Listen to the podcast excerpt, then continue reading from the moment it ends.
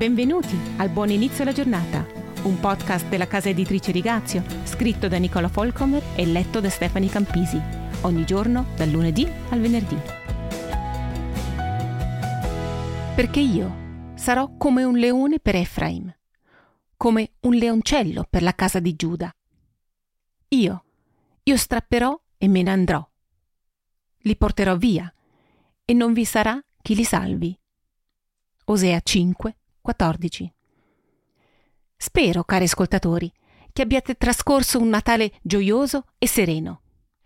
Durante il periodo natalizio provo molta empatia per tutte le persone che sono state colpite da un lutto. Il posto vuoto a tavola, la voce che manca, i tanti ricordi. È particolarmente difficile in questi momenti, non è vero? Nei giorni scorsi siamo andati alla scoperta della storia di Natale nell'Antico Testamento. Allusioni, simboli, immagini, storie di vita. Ovunque troviamo previsioni dell'arrivo del Salvatore, una prova generale della sua vita e della sua opera, raffigurata nelle biografie individuali di molti servitori di Dio. In un podcast dell'anno scorso vi ho raccontato delle donne di Giuda, Tamar, Lia, Rahab e Ruth, che malgrado appartengano tutte a una tribù prescelta con personaggi falliti, malgrado la loro solitudine e la loro disperazione, hanno trovato un posto d'onore nella vita, nel bel mezzo del piano di salvezza di Dio per questo mondo.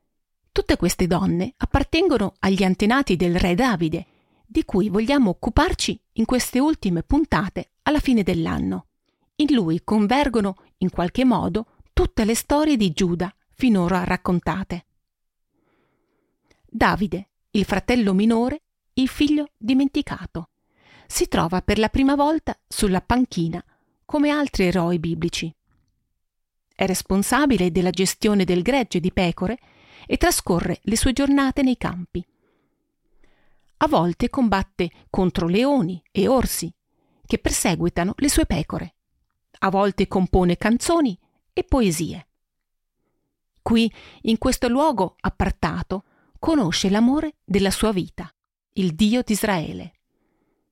Mentre i grandi e gli importanti vanno in guerra con il re Saul, si stabiliscono i ranghi degli importanti, si stendono tappeti rossi, si vincono e si perdono battaglie, ci si contende il potere. Il piano di Dio continua, in mezzo alle pecore, nel mezzo della terra di nessuno. Giuda acquista forma e contorno. Davide compone poesie su un re maestoso, nobile, potente e impressionante come i leoni da cui deve difendere le sue pecore. È il re che lui serve, che lui ama appassionatamente. Il nome Giuda, lode, si adempie.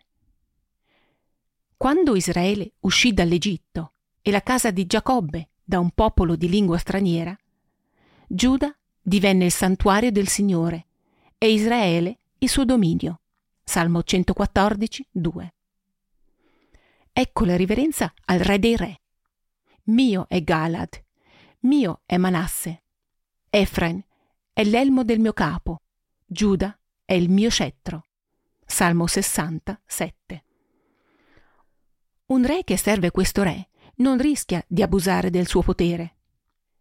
La terra di Israele, fiorendo sotto il regno di Davide, si avvicina a come noi possiamo immaginarci sia il regno di Dio. Come? Vi state chiedendo? Ve ne parlerò nella prossima puntata del Buon Inizio alla Giornata. Ciao, a domani!